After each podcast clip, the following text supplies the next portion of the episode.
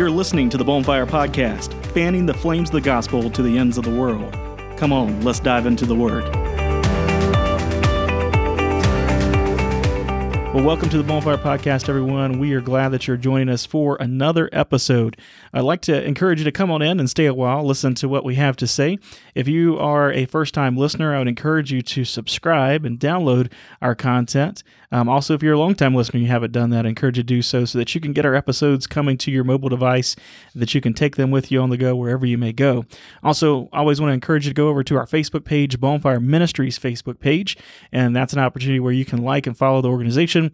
Uh, we post our videos there, um, our episodes are posted there, and you can uh, like and you can share those with folks around you.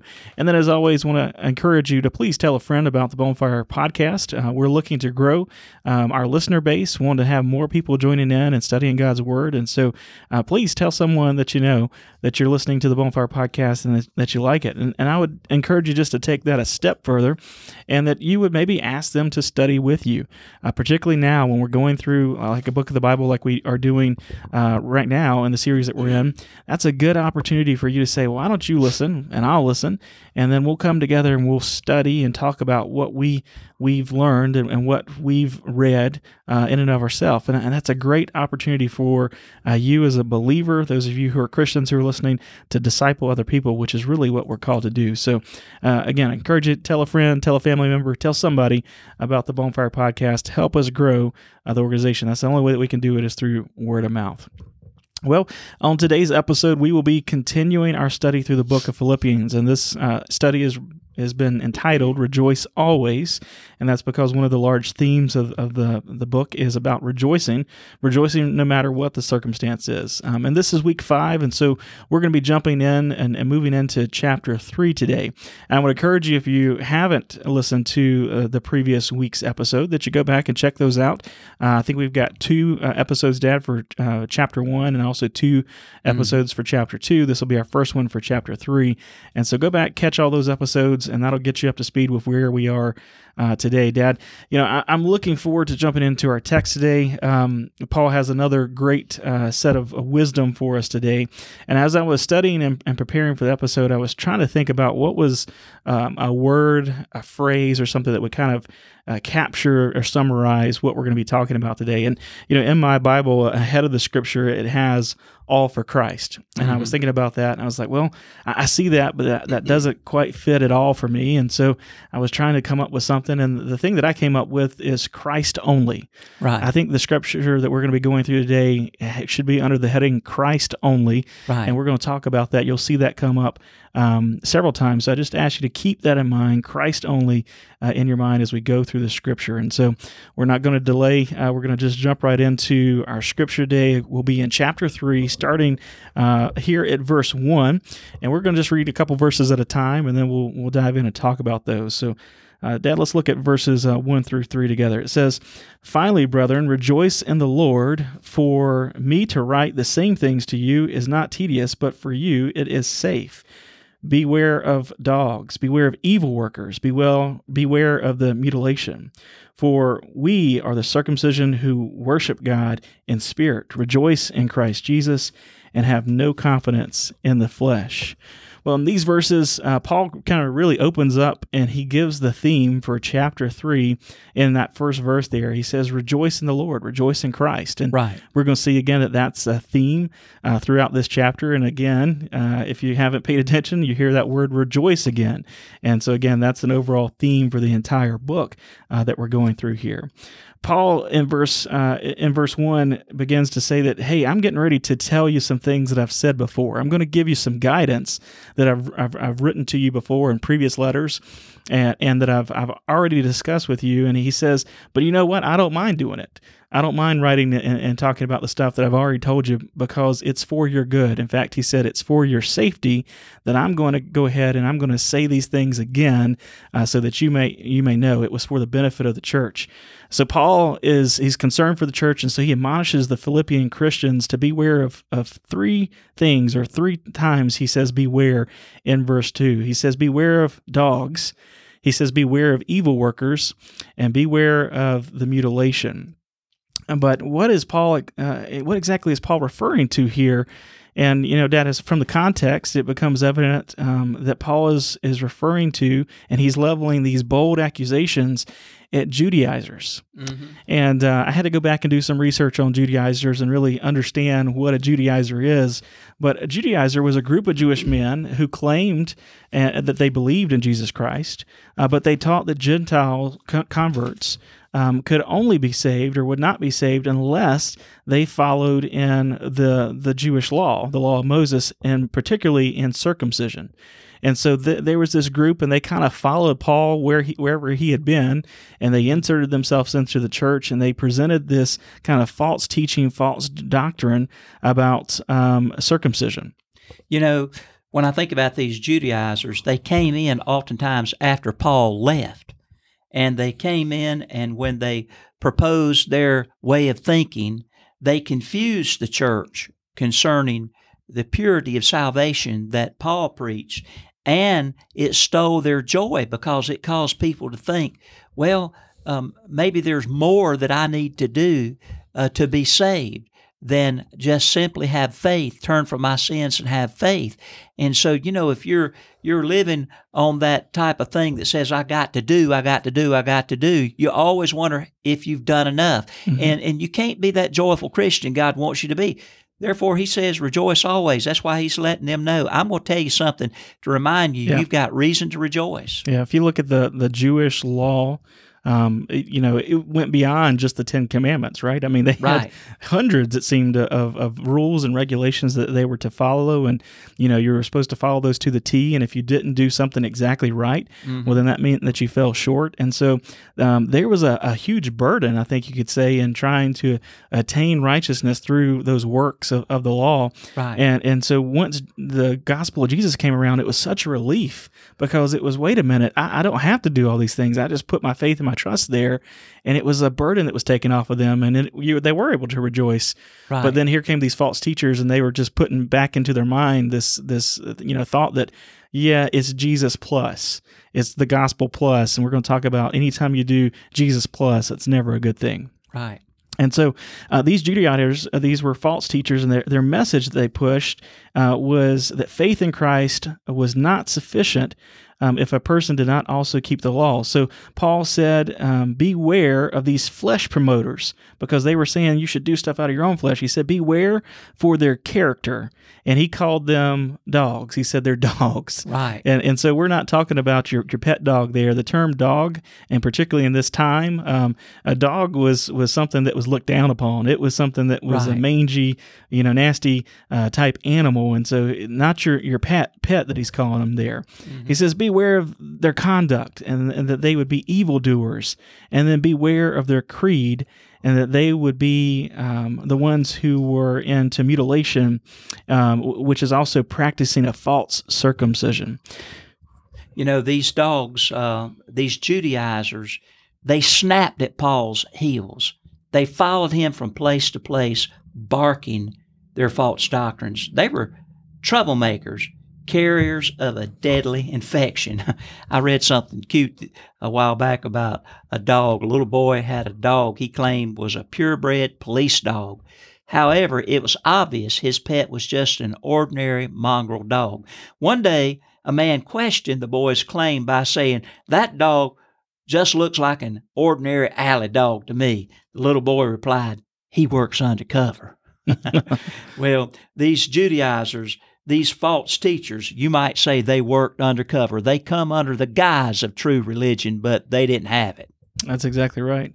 And so, this message of Christ plus, grace plus, faith plus, this is a blatant false teaching of, of works-based salvation. That's what it is. Anytime that you add anything to God's grace, it immediately becomes works-based. Right. Um, and so the Bible is very clear that the true gospel message is Christ only. Right. And that's where we got that theme that I was talking to you about when we first started. In my mind, mm-hmm. I think Christ only. The Bible is clear there. Ephesians uh, chapter 2, verses 8 and 9 says, For by grace you have been saved through faith not of yourself. It is a gift of God, not of works, lest anyone should boast. And that's one of my favorite scriptures there. Very clearly states that it's not about what you can do, it's not about what I can do. Right. It's all about what Christ did for us, and it's a gift of God. Salvation is That's right. nothing that we could do. You know, Dad, uh, when you mix, start mixing the principles of grace and works, um, and start adding extra things to it, it, it, it can be like adding extra or unwanted ingredients to a medicine. And sometimes such addition will result in uh, a curative medicine being changed into a poisonous mixture. Uh, let me give you an example here. And this is, since I'm a pharmacist, this is a good pharmacy illustration here for you. Uh, Back in 1936, Franklin D. Roosevelt Jr., that's the president's son at the time, he became sick with a strep infection. And at the time, a strep throat infection was uh, uh, critical. Uh, and in fact, many people died from that infection because at that time in 1936, we didn't have the treatments that we have today. Most of us today, if we get a strep throat infection, we go to the, the doctor, we get an antibiotic, and usually in, say, five to seven days, we're good to go. That was not at all the case uh, during that time. Many people died from strep throat. But Roosevelt Jr. was given a new drug, it was sulfanilamide and his recovery was amazing. He quickly bounced back and he became uh, healed from his condition. And this was groundbreaking at the time. And because of its publicity, the uh, demand for this drug was immediate. Everyone wanted to get it because it was a cure for, again, a disease that had killed many people. And so, a pharmaceutical company in Tennessee, I won't give you their name because they're actually still around, decided that they could more easily uh, make this solution and, and meet the demand by changing uh, one ingredient or adding one ingredient to it and forming it into a solution. Uh, because originally it was a powder in a tablet form, and, and to be pharmaceutically correct, they made an elixir. All they did again is just add one element. As a result, though, 61 people died before they could stop produ- the product from being sold. The addition of just one element caused what had been a tremendous curative drug into being a poison. Hmm. And so, so is true with the gospel of Jesus Christ. By taking away from or adding uh, to it just one thing, it can become a deadly poison and lose its curative quality. So, Paul says, beware. Hmm. Beware of those folks because it's dangerous what hmm. they're doing to the gospel by adding more to it. Right. You know, next Paul uh, goes on and he, claims in the next verses that he and the, the his believing readers, th those of us who are reading, that we are the true circumcision, the true believers, and he based that on three things uh, that I saw here, Dad. He said that true believers, in, in, in contrast to these dogs, if you will, we worship God in the Spirit. We rejoice in Christ and we have no confidence in the flesh. And so I want to kind of go back and talk about each one of those. And the first one he says is that we worship God in spirit. And this was to say, a true believer, those who have a true circumcision, um, we don't rely on rituals. We don't rely on ceremonies. We don't rely on uh, step one, two, three processes to do our, our worship and rather true worship is a matter of spirit. It's not a matter of flesh. And so dad as i was writing this i got to thinking and it concerns me uh, because you know and many times we've become uh, so mechanical even in today's uh, worship uh, we just seem to do the same thing right? We we come we sing three songs. We sing the first second third stanza you know um, a- and, we always do it the same and, and it just feels so rigid. Mm-hmm. and, and um, worship in the spirit of god isn't supposed to be that way. And so you know and, and i say western church or church in america i think sometimes we get very close to just going through the motions and making a worship mechanical. But that's not what a true believer is supposed to be about. We're supposed to worship in spirit. We're supposed to not be tied down to we got to do this then this then that. We just worship god. We praise god. And whatever happens happens in that process Right. hmm the uh, the second thing that he says here is that we are to rejoice in Christ. Now, as I was looking at this, um, you say, "Well, there's that word rejoice again," but the the actual word that was used here in the original text um, really meant boast or glory. And so, as a true believer, we give all the glory to Christ because we know it's nothing that we did. It's nothing. Mm-hmm. It's not ourself. It's not our works. It's not any of the things that we do. Like these these dogs were saying that we had to do all these things. Mm-hmm. We say no, no, no. It's all Jesus. It's Christ only Right. is, is what we give our glory to because there's nothing else. And then the third thing that he says here is that we give no confidence in the flesh. And so, this no confidence in the flesh, again, we are aware that in and of ourselves, we are nothing and have no part of saving grace. There's nothing that we can do to earn it. There's nothing that, that we can do to, to attain righteousness uh, from God. It's all about what happened on the cross at Calvary Right. and the, the grace and the mercy that comes from God. That's exactly right. You know, the church at Philippi was just one of perhaps many churches that had to deal with these Judaizers that would come in after Paul left and confuse people and add to try to add to salvation. As a matter of fact, over in Galatians chapter 5, verse 4, Paul wrote to the church at Galatia, and they were having a similar problem. And he said, You have become estranged from Christ. You who attempt to be justified by law, you have fallen from grace. In other words, by by saying you've got to have the law and keep the law, you're falling away from the gospel of pure grace that we, we get to heaven based on what Jesus did and Jesus did alone. We're falling away from that and we're returning to the law. And and that that was something other that would hurt the churches because you can't be saved by keeping the law. Paul knew that. He kept the law. We're going to find out. Yeah. But that didn't get him to heaven. And so he wants to help these believers. I'll tell you what, there are folks today that in churches that uh, are adding things to salvation. Mhm. And I think about even the Jehovah Witness. That is a cult, Yeah. And they believe that only 144,000 people are going to get to live with God in heaven. The best you can do if you're not part of that 144,000 is to be remembered by God and be raised up to live on a paradise earth. They get out and they work hard uh, for the purpose, perhaps, of being one of those 144,000. Yeah. Well, I would think since uh, 2,000 years, maybe that 144,000 done filled up.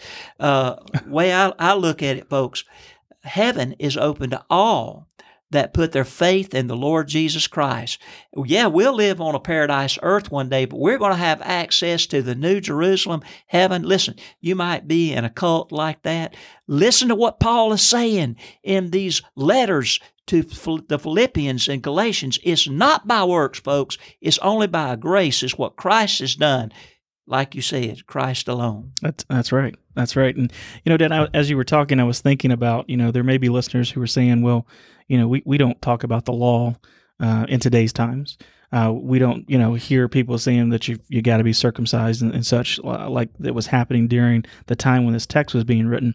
But you gave a good example of there's still people that are adding things to the gospel today Right. Mhm. and and you gave the I would say a more extreme example of Jehovah's Witness, but there's even inside more I'll, I'll say uh, the more normal mainstream Christian sect that people are adding things to it as well, Right. and you right. know th- things like uh, baptism. Baptism definitely is something that you should follow as a profession of your faith, but if you really say that your salvation is contingent on baptism, then that's adding something to uh, God's grace. You know, oftentimes I witness to people and I, I will ask them, you know, do you know for certain that you have eternal life? You'll go to heaven when you die.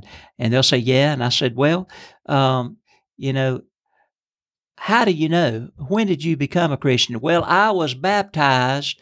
That's not the answer I'm wanting to hear. You know, Yeah. It- you they associate becoming a Christian with baptism. Baptism something you do after you become a Christian Correct. you know, not to become a Christian. I mean, we could there we could have a whole, and maybe we should doctrinal dose. Doctrinal we'll talk about baptism. baptism. one day. Yeah. But anyway, you're exactly right, son. I see that all the time in people in churches. They're basing uh, the hope that they're going to go to heaven in something that they did. Yeah. And we'll look at that in a few moments. Rituals. E- Exactly, and, and and I'll give a couple more examples. You know, I, church attendance. Now you're a pastor, and of course you want people to come to church, and people Right. should. You should want to, but the number of services that you attend and, and how regular you are to attending a service does not equate to salvation. Right. A- And, some people try to put that on there and say, "Well, I go to church three times a week, and so I'm saved." right. Or or tithe. give Or, or money. tithe, give money. That's right. Right. Um, and then this one may, may get on some people, but you know, even uh, folks that uh, subscribe to a certain translation of the Bible, and that's that's the only one. Well, that's kind of odd. And if you're looking at anything else, then it's it's completely wrong. That's adding something else, something extra to it. Um, and so those are some more modern examples of what happens when people try to add things to uh, salvation. Again, it's anything that has to do with works. If you're not doing it the right way, then if someone's telling you that, then that they're giving you basically a law-based answer, a works-based uh, solution, and saying you must do X in order right. to to receive your your um, justification. Mm-hmm. But we know that, as you said, Dad, that that's that's through faith through Christ. And so uh, we'll get into this back onto our, our topic here, Dad. As we see in these verses, Paul makes a distinct contrast between two groups of people. He he says we've got dogs, and then we've got the true believers, mm-hmm. and um, between those, he said that there are those who profess those are the professors. And then there are those who are actually the children of God. Those are the possessors. And that is the, the distinction between uh, these uh, that represents the difference between those who are religious and those who are truly righteous uh, with God's righteousness. And so mm-hmm. he's setting up those two uh, different things there. Let's move on, and we're going to look at verses four through six now. And uh, we'll dive in here at this one. So, starting at verse four, it says, uh, though I also might have confidence in the flesh, if anyone else thinks that he may have confidence in the flesh, I more so. Circumcised on the eighth day, of the stock of Israel, of the tribe of Benjamin, a Jew, or sorry, a Hebrew of Hebrew, concerning the law, a Pharisee, concerning the zeal, um, persecuting the church, concerning the righteousness which is in the law, blameless. And so in these verses, we see here Paul decides he's going to confront head on uh, those who may still uh, want to put some some leaning there on or some confidence there on the acts of the flesh or the works of their flesh. And he said, if anyone can brag about their works, I can brag even more. Right. Because uh, Paul was um, through and through the person who was following all of the, the regulations, all the laws, all the teachings mm-hmm. to the T and and he gives four examples here that he cites. Um, he talks about rituals, he talks about his relatives, he talks about his religious practices, and then his righteous living. And so, Dad, let's walk our listeners through that. You got the first one there. Uh, talk about where he talks about the rituals. Right, we are not saved by rituals. That's what Paul's saying. According to verse five, Paul was circumcised on the eighth day. This means that he was born a Jew and was not a proselyte. Uh, people today still trust in rituals. You can take communion until you become great purple and still not be saved. You can be baptized, we talked about that a while ago, until your skin looks like a prune and still not know the Savior. Baptism is a work of righteousness. It is not something we do to become a Christian. Now, Titus 3 5 says, It is not of works of righteousness that we have done, but according to his mercy, he has saved us. If you're trusting in some ritual uh, to get to heaven, you're in big, big trouble. So Paul says we're not saved by rituals and, and we're not saved by relatives. That's right. So Paul goes on and he starts talking about his relatives. You know, Paul says he was of the stock of Israel. That means he was a true, full-blooded Jew. There was no uh, no mixed blood in, in him. It said that he belonged to the tribe of Benjamin, and this tribe of Benjamin was a was a highly thought of uh, tribe. It was the source of the first king of Israel, um, who was Saul, and guess what Paul's name was before he, he was changed? His name was Saul. He bared the name of the first king. Mm-hmm. Um, this was the tribe that remained loyal to David. All the other 10 tribes, they revolted against David. And this was the tribe from which, with Judah, formed the foundation of the restored nation after the captivities. And so the tribe of, of Benjamin was highly thought of and highly respected in Jewish culture because of, if you will, their purity. And he says, not only that, he said he was a Hebrew of Hebrews. Uh, this was to say that he was the son of Hebrew parents who retained their Hebrew language and customs, in contrast to Hellenized Jews who read the Old Testament in the Greek language. Uh, Paul presents here his pedigree, and he's, he points uh, the point that he makes here is that even the most stellar pedigree will not merit entry into heaven. And so right. uh, Paul says it doesn't matter who your relatives are. Don't don't depend on who your parents are or, or where you came from because that's not going to get you to heaven. And then he goes on and he says, "Be careful because your religion won't get you there either." That's exactly right. You know, some people today think that they will go to heaven because their parents were Christians. Over in John 8:39, Jesus said to those who thought they would go to heaven because they were children of Abraham, he said, if you were of Abraham's children, you would do the works of Abraham. Abraham believed God's promises and acted upon them. Genesis 15:6 says, "And he believed in the Lord, and he accounted, meaning God accounted it to him for righteousness. Today, the true children of Abraham Abraham follow his example. Now, just because you grew up in a Christian home doesn't make you a Christian any more than being in a garage makes you an automobile or being in the kitchen makes you a biscuit. you can't get to heaven on somebody else's coattails. I remember back many years ago when Ronald Reagan uh, became the president, there were a lot of people that were on the the Reagan uh, train, so to speak, the bandwagon, the bandwagon, so to speak, and and they ran for their offices, you know, for Senate and Congress and even in the state. And it was said that they all got into their position by clinging to Reagan's coattails. Let me tell you something: you can't get to heaven by clinging on your mom and dad who are godly Christians' coattails. God's going to be judging you and he's not going to judge you uh, based on what your parents did, but upon your own sin and upon whether or not you trusted Jesus as your personal Lord and Savior yourself. So don't be trusting in the fact that you come from a godly family. You know, people from godly families can go to hell too. You got to have Jesus and Jesus only, like you talked about, man. That's exactly right. Uh, so, Dad, talk about the the religion. Paul said he was also a very religious person as well. That's right. In the last part of verse 5, he said that a Hebrew of the Hebrews concerning the law, a Pharisee. Now, Paul was a Pharisee uh, before he became a Christian. The Pharisees were the strictest sect of the Jews and were the most zealous observers of the law. Now, Jesus looked beyond the surface and could see what was on the inside of a person. He could see the hypocrisy of these Pharisees in his day.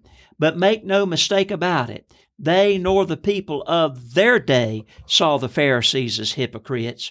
They were sincerely religious. The average Pharisee fasted twice a week, prayed three times a day, believed the Word of God, tithed, and was totally faithful to his wife and family. Even in our day, any church would be glad to have such a member probably make him a Sunday school teacher. In verse 6, Paul even writes of his pre Christian life. He says in the first part of verse 6, concerning concerning zeal persecuting the church. This means Paul was so sincere about his religion that he persecuted people who he thought were heretics. Many people today think it doesn't matter what you believe as long as you're sincere. However, sincerity is no substitute for believing the truth. If you go to your medicine cabinet, take some medicine in the dark that ends up being deadly poison, even though you sincerely believe when you were taking it it was the right medicine, you will be dead the next morning. Sincere religion is the most deadly thing in the world because the false assurance of religion causes a person not to see himself as a sinner in need of a Savior. So we're not saved by rituals, relatives, and religion, or, Matt, right living. Yep. Exactly. And so there at the end of verse 6, it says, The righteousness which is in the law, blameless. And so uh, Paul said that he he lived righteously and that he was blameless in terms of, of the, the rules and the regulations. Now, we need to be careful here. This righteousness that he's referring to is not the righteousness of God that is imputed or credited to man by faith in the gospel of Jesus Christ. Instead, instead this represents man's righteousness, which is oftentimes referred to as self righteousness. You know, as a Pharisee, you mentioned, Dad, that he was part of this uh, group of, of uh, high uh, religious scholars, religious religious leaders.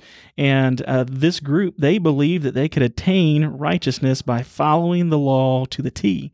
You mentioned how many times that they uh, did uh, fasting and how much they, they worshiped and sacrificed and all of the, these things. And if they followed all of these steps, the step one, step two, step three, and crossed all the T's, dotted all the I's, they believed that they could attain righteousness. However, uh, that is clearly not the case. This righteousness, which is based on self effort and external obedience to rules and regulations, is unacceptable to God, and it can never bring a sinner into a right relationship with God.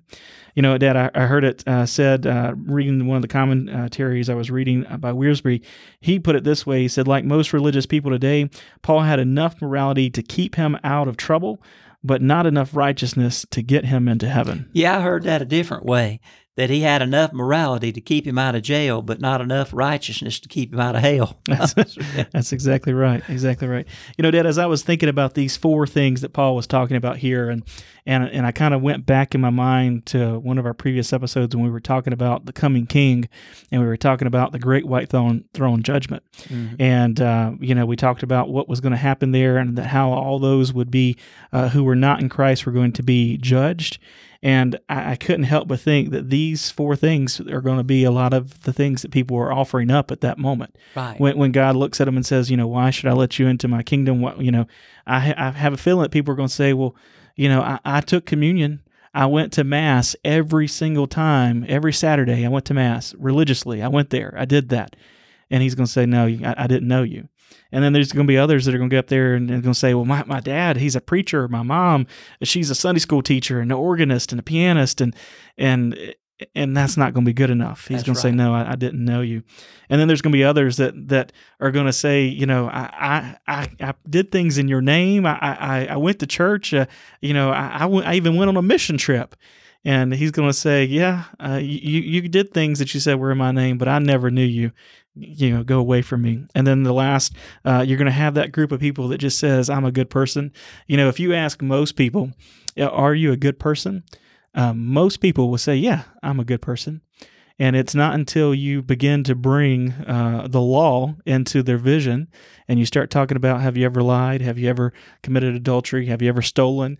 That they begin to understand that, wait a minute, I'm not as good as I think I am. Right. And so I have a feeling a lot of people are going to stand there on Judgment Day and they're going to say, but I'm, but I'm a good person. I did a lot of good things. I, I volunteered. I, I gave money. I, I, I, worked in the soup kitchens and did all these things, but that's not going to be good enough. It's Christ only. Christ only. That's exactly right. You know, talking about being a good person, I got an illustration here, Matt. Uh, I think perhaps most of you out there, podcast land, you've you've eaten at a Kentucky Fried Chicken restaurant before. I love that chicken; it's finger licking good. Well, the founder of Kentucky Fried Chicken is Colonel Harlan Sanders. In his autobiography, Colonel Sanders says that he was a God fearing man, as seen in the fact that in every venture he gave God a tenth of his profits. Yet he knew that if he died, God probably wouldn't take him to heaven. Worried about his spiritual life, Sanders said in his autobiography that he even traveled to a special church convention in Australia for the answer to his lack of peace, but he didn't find it. One day, Sanders said that as he was walking down the street in Louisville, Kentucky, he met Reverend Waylon Rogers of the Louisville Evangel Tabernacle, who invited him to some evangelistic services. Several days later, Sanders, at the age of 79, said that he went to one of these evangelistic services, and when he did, he claimed the promise in Romans 10 9 that said, If thou shalt confess with thy mouth the Lord Jesus, and believe in thine heart that God raised him from the dead, thou shalt be saved. Hey, he he took God at his word. What, in other words, he quit trusting in his own righteousness and he put his trust in, in Jesus and received his righteousness. Now, speaking of that night, Sanders said, When I walked out of church that, I, that night, I knew I was a different man.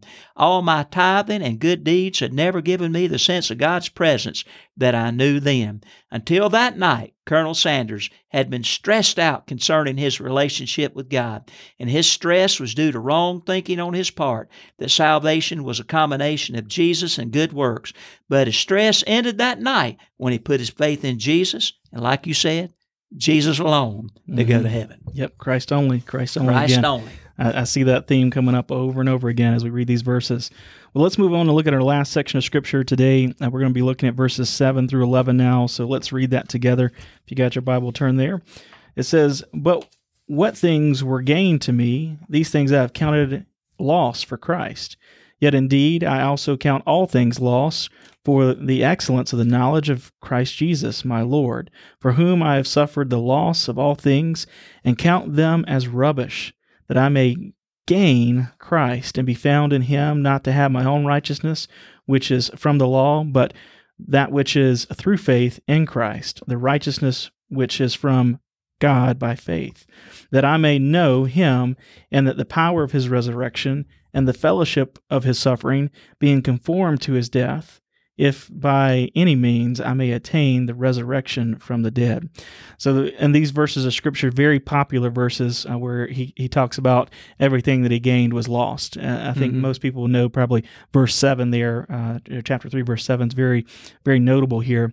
And we have to think about it from this perspective. It, at the the time, the standard of the the time and the place where Paul was, he had everything going for him. Mm-hmm. You know, if you were to equate Paul maybe to today, uh, Paul would be maybe like an athlete who's got a lot of money, big house, a beautiful family.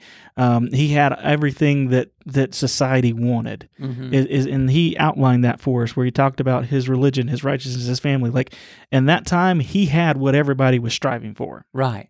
Um, and but he didn't count it as worth anything. In fact, he used the term rubbish, and that term rubbish actually means uh, like a bodily excrement. He, mm-hmm. he, said it was trash, it was waste, it was nothing to him compared to that of Christ. Right. And so Paul, in his in his journey to become a Christian, he lost his religion, he lost his reputation, but he gained a lot more than he lost. And he said really three things that he gained. The first was a knowledge of Christ, the second was the righteousness of Christ, and the third was the fellowship of Christ. And we're going to go back and talk about each one of those uh, very quickly. The first was knowledge of Christ. He said that he gained the knowledge of Christ. Now, Paul, uh, being um, of a religious scholar type, being a Pharisee, being of the top, he knew who Christ was. Right. And uh, no doubtably, he was, uh, you know, as he was coming up and being uh, told in his schooling, uh, he knew about this this Jesus and what mm-hmm. was going on there because obviously all the religious leaders were concerned about Jesus and what was happening and him pulling away people from their religion, right? Right. And so he knew who Jesus Christ was. He had head knowledge of Jesus, and that's not what he's referring to here. This is referring to he wanted to to to know Christ on a personal relationship, to have a, an individual relationship, a deeper relationship with Him. Dad, you have some things that you that you drawed out about what he wanted to know about Christ. That's right. You mentioned uh, about know meaning to have a more intimate knowledge. The word that Paul used for know speaks of having an intimate knowledge of someone. In the Greek translation of the Old Testament, this same Greek word that Paul used is used in Genesis 4 1 when it says Adam knew Eve, his wife, and she conceived and bore Cain. The word is also used in Matthew 1 25 when it says that Joseph did not know her, meaning Mary, till she had brought forth her firstborn son. From both of these examples, we can see that the Greek word for know indicates the most intimate knowledge of another person. Paul's desire was not to just know about Christ, but to know him personally, intimately, and experientially. Another interesting thing about the word translated know is its tense. It is used in the aorist tense. This refers to a knowledge that began at a point in the past but has present implications. When you take all of this into consideration, what Paul is saying in chapter 3, verse 10 is that he wants to know Christ more than he knows him at the present. After 25 years as a Christian, Paul felt that he had only begun to get to know Christ. Getting to know a person well involves spending quality time with that person. If our goal is to know Christ better, we must spend time with him, listen to him, respond to him, and talk to him. As we do, our love for him will grow and we will begin to be like him. We will begin to think as he thinks. Have that mind of Christ. That's right. Act as he acts say what he says.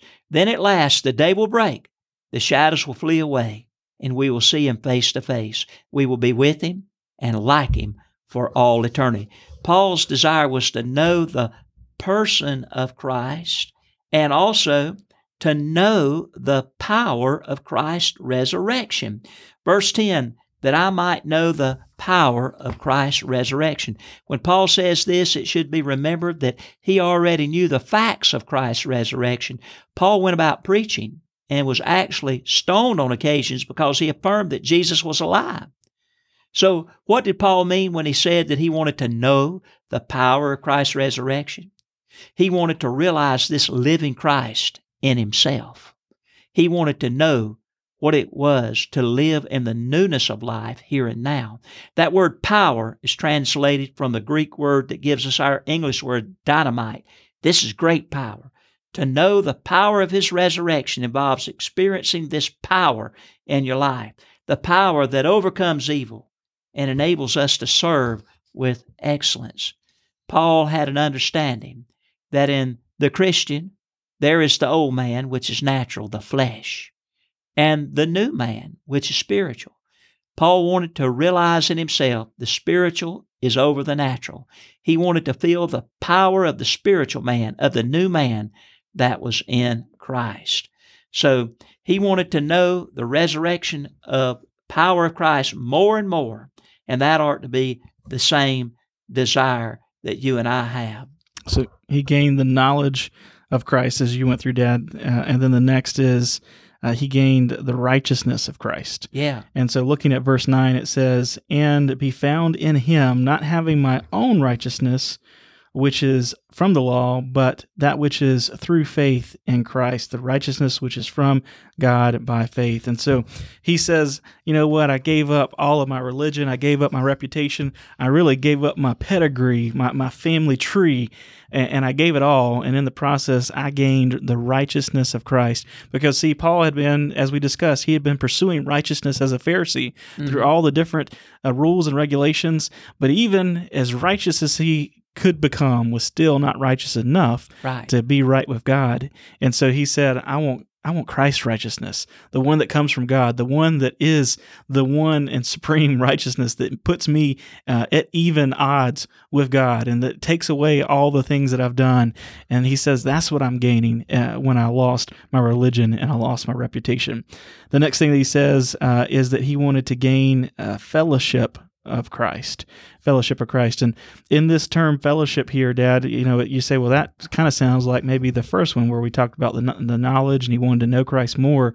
But if you look here, what he actually says is he says, uh, the fellowship of his sufferings, okay, being conformed to his death. Basically, what Paul was saying right here is that he wanted to serve and he wanted to sacrifice and he wanted to do all that he could, just as Christ did. And we've already talked about in in uh, Philippians earlier that he said to live as Christ and to die as gain. Paul wanted to to put it all on the table. He wanted to uh, give everything that he had towards service to Christ and and be a sacrifice uh, to that that work. And through that, came joy. Remember we talked about he was in jail as he's writing this, and his his his jailing and his potential prosecution before Caesar. Uh, he saw that as a joyous time because he knew that something good could come of, of, of, his suffering that would benefit the church, the church or the Christians here in Philippi, but also the church as a whole. We're benefiting even today uh, from the work of Paul. And so that is what he says the fellowship of Christ. He wanted to fellowship with Christ and, and Christ's suffering and suffer as Christ did. That's exactly right. So, Dad, as uh, as we get ready to wrap up here today, um, and this scripture, a couple things I want to kind of bring us back around to.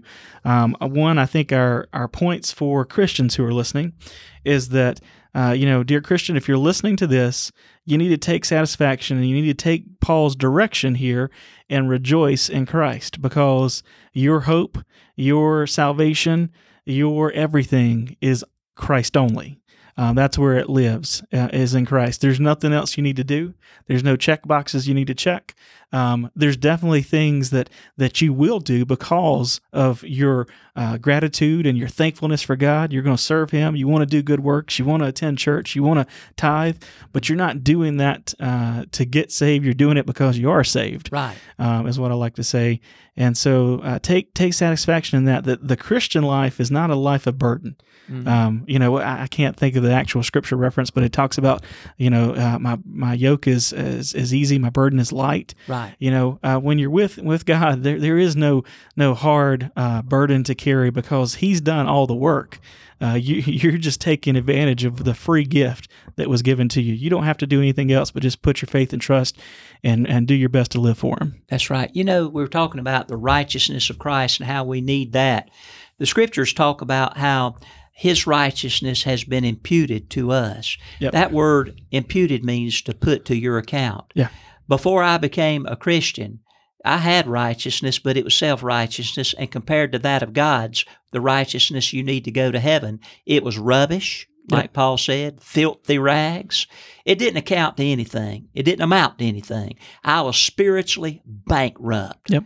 But when I turned to God and I asked God to forgive me of my sins based on what Jesus did for me, he imputed, He put Christ's righteousness to my account. So my account's not empty anymore, my spiritual bank account. It has been filled with the righteousness of God through Christ Jesus. And that's why I go to heaven, because I have been given His righteousness, and I'm no longer trusting in my own righteousness to get to heaven. I'm trusting in Christ's righteousness. There are some folks out there in podcast land that uh, you're all stressed out in regard to salvation because you've been thinking that I need to do, I need to add, I need to do more. Listen, you all the doing that you can do is not going to add to your salvation. Salvation's not attained by the doing, not attained by the doing. It's attained by the trusting in Jesus. And then after you trust Him, as Matt, as Matt said, then you're going to want to do to serve God. It's Yeah. going to be evident that you're a Christian. Exactly. So that's our message to Christians. And then, uh, Dad, I think there's also a message to those who are, are not Christians, those who are lost. Um, so those for, for you who are lost, I'd encourage you to think back about what Paul said. Um, and he, he said that, you know, he had um, he had relatives, he had religious practices, he had rituals, he had his good, righteous living, that he was a good person.